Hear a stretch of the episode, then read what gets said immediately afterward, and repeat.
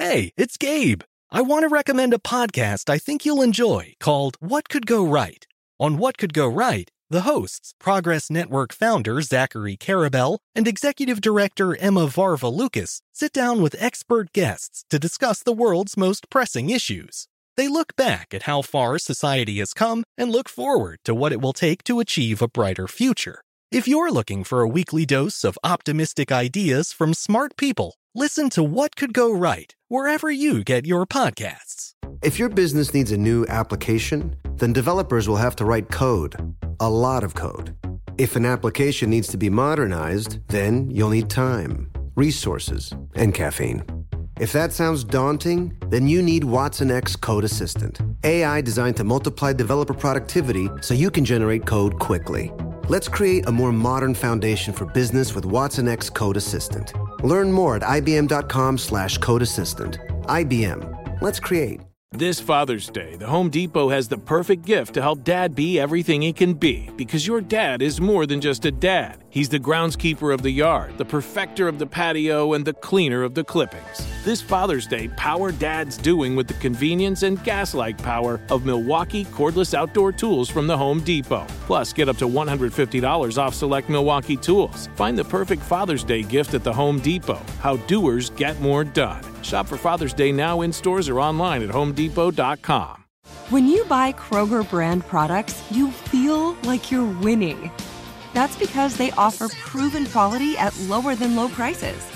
In fact, we guarantee that you and your family will love how Kroger brand products taste, or you get your money back. So next time you're shopping for the family, look for delicious Kroger brand products, because they'll make you all feel like you're winning. Shop now, in-store, or online. Kroger, fresh for everyone. This Day in History class is a production of iHeartRadio.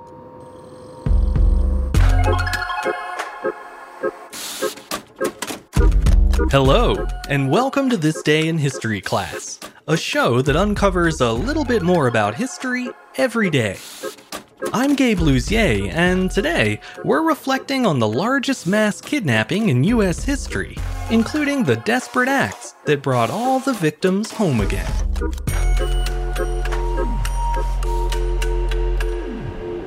The day was July fifteenth, nineteen seventy-six. Three men kidnapped a school bus driver and twenty-six children in Chowchilla, California. The abduction occurred on a quiet road in Madera County as students were being driven home from summer school. The bus was discovered later that evening, completely empty and hidden by brush in a drainage ditch nine miles west of town. As for the abductees, fifty-five-year-old bus driver Ed Ray and the children, who were between the ages of five and fourteen, they were transported one hundred miles north to a rock quarry in Livermore, just outside of San Francisco. There, a large moving truck had been prepared for them, buried twelve feet underground. The victims were forced inside the eight foot by sixteen foot trailer, which was then covered with hundreds of pounds of dirt and plywood. Buried alive, Ed and the children were left to wait as their captors went to call in their ransom demands. Luckily for the victims, though, things didn't go according to plan. July fifteenth marked the second-to-last day of Dairyland Elementary's summer school program, which was really more like a summer day camp. Kids had spent the day playing, making crafts, and swimming at the community pool. Some of them were still in their bathing suits, dripping wet, as they boarded the bus that late afternoon. Their driver, Frank Edward Ray, better known as Ed, had been a part-time school bus driver for more than two decades. He began his familiar route that day as usual, but as he drove down Avenue twenty-one, he noticed a white van parked in the middle of the road with its hood open. There wasn't enough room for Ed to drive around it, and before he could even try, a man wearing pantyhose as a mask appeared at the bus doors. He brandished a pistol and ordered Ed to let him in. The bus driver complied, and the man in the pantyhose climbed aboard the bus and was quickly joined by two other men in masks. Ed was taken to the back, and one of the kidnappers took his place at the wheel.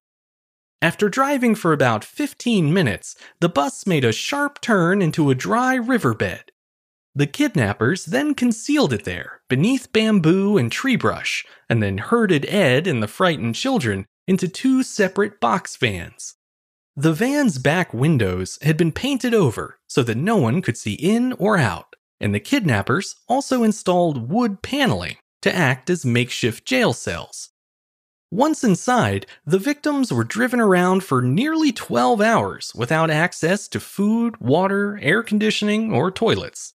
One of the kids, a nine-year-old girl named Jennifer Brown Hyde, later recalled the ordeal, saying, quote, "I felt like I was an animal going to the slaughterhouse." When the vans finally stopped, their destination turned out to be not a slaughterhouse, but a rock quarry. The victims, nineteen girls, seven boys, and bus driver Ed Ray, were taken out of the vans one at a time and led to an enormous hole in the ground. At the bottom was a large tractor trailer from an old moving truck.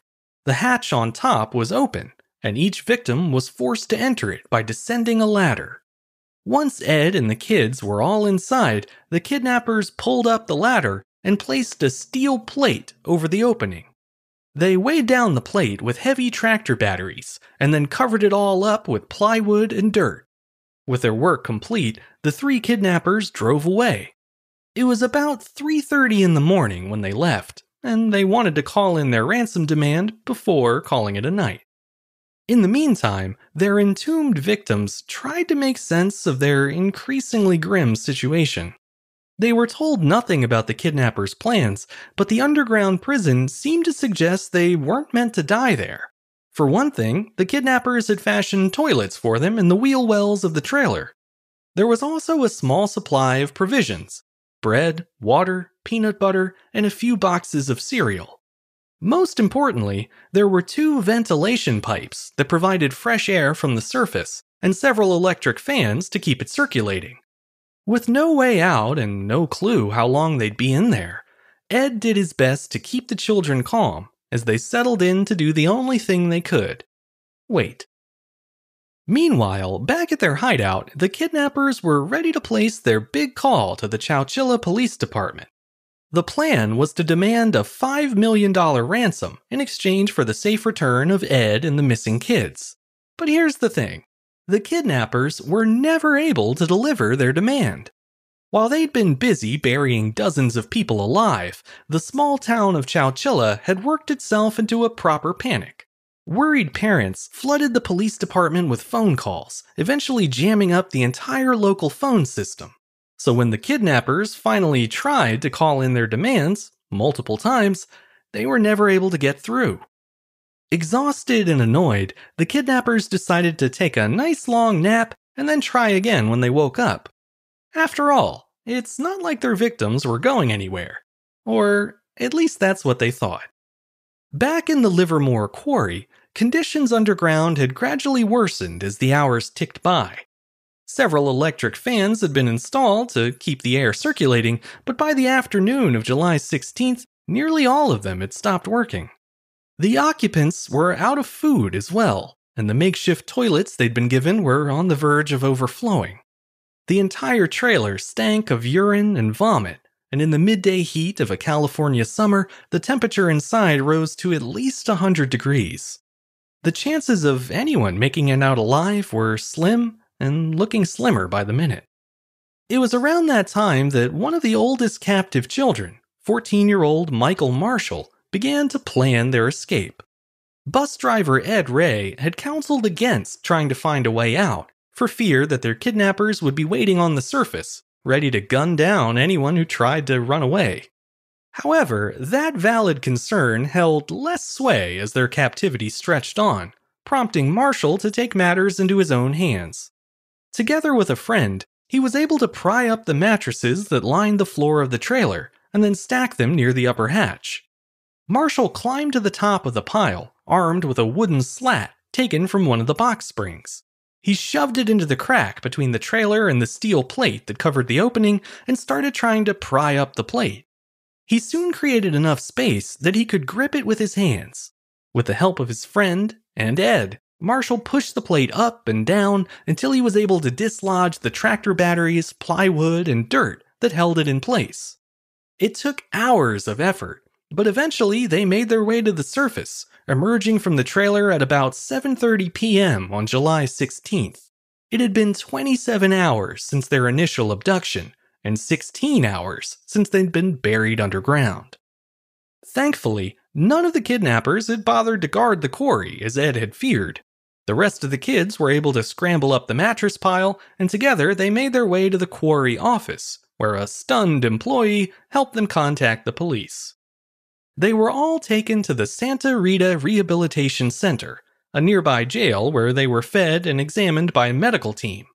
When they were given the all-clear, the twenty-six children and their bus driver were escorted back to Chowchilla, arriving just before dawn on July seventeenth. By that time, news of their escape had broken, sending the kidnappers deeper into hiding. A national manhunt ensued, and within two weeks, all three of them were apprehended. The supposed mastermind of the crime was twenty-four-year-old Frederick Newhall Woods, the son of the owner of the rock quarry in Livermore. His accomplices were twenty-four-year-old James Schoenfeld and his younger brother, Richard. It was revealed that all three men came from wealthy families in San Francisco, but had failed to achieve financial success on their own. At one point, the men had talked about making their fortunes in Hollywood, and even started working on a screenplay about a gang that pulls the perfect crime. Apparently, they had so much faith in the idea that they decided to scrap the movie and just commit the crime themselves. In November of nineteen seventy-five, they took the first step by burying a moving truck in Wood's father's quarry. They then spent the next half a year planning how to intercept a school bus, transport and house their victims, and arrange the ransom. It turned out they could have used a bit more planning for that last part. If you're wondering why the men chose a school bus for their target, James Schoenfeld later explained that it was simply because they figured kids would put up less of a fight. Each of the three kidnappers was ultimately given twenty-seven sentences of seven years to life in prison, with no chance of parole. However, in nineteen eighty, an appeals court determined that since the men had not caused any serious bodily harm to their victims, they should be entitled to the possibility of parole. thirty-six years after the kidnapping, Richard Schoenfeld was granted parole in twenty twelve. Three years later, his older brother James was paroled as well. Frederick Newhall Woods remained in prison, perhaps because the whole kidnapping scheme had been his idea. In twenty nineteen, Woods was denied parole for the seventeenth time, but in late March of twenty twenty-two, Fred Woods, now in his early seventies, was recommended for release by two parole commissioners. As of the time of recording, no date has been set for Woods' release, and the case could still be subject to review, but there's a strong chance that he'll be set free before the end of the year, and Woods himself seems to like his chances. He's already dipped into his considerable family trust to buy himself a mansion, just half an hour from where he's serving his sentence. Meanwhile, the young children Woods and the Schoenfelds tormented are now in their late forties and early fifties. Many of them suffer from intense anxiety, as well as claustrophobia and chronic nightmares. Jennifer Brown Hyde, the nine-year-old who felt she was being led to slaughter, spoke out recently about this lasting trauma and how it's now affected her own kids. She said, quote, "It's not normal for someone who's almost fifty years old to be afraid of the dark. And if you have a very overprotective parent, which would be myself, your children also don't get to lead a normal life. Get on a bus, go on a field trip, stay the night with a friend.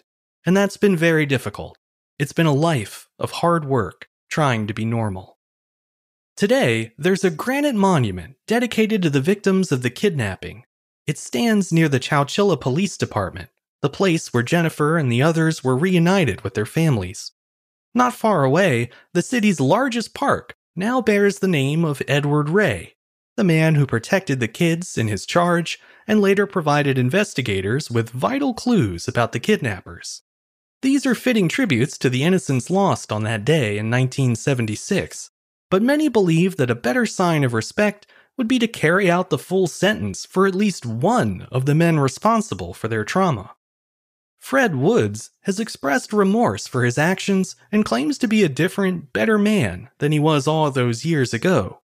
That might be enough in the eyes of the law to secure Woods' release, but it's not in the eyes of one of his victims, Linda Correjo Labandera. When she heard the news of Fred Woods' parole, she posed a very difficult question. If your child was kidnapped and buried alive, how long is long enough? I'm Gabe Luzier, and hopefully you now know a little more about history today than you did yesterday. You can learn even more about history by following us on Twitter, Facebook, and Instagram at T D I H C Show. And if you have any comments or suggestions, feel free to send them my way at this day at i heart media dot com. Thanks to Chandler Mays for producing the show, and thanks to you for listening. I'll see you back here again soon for another day in history class.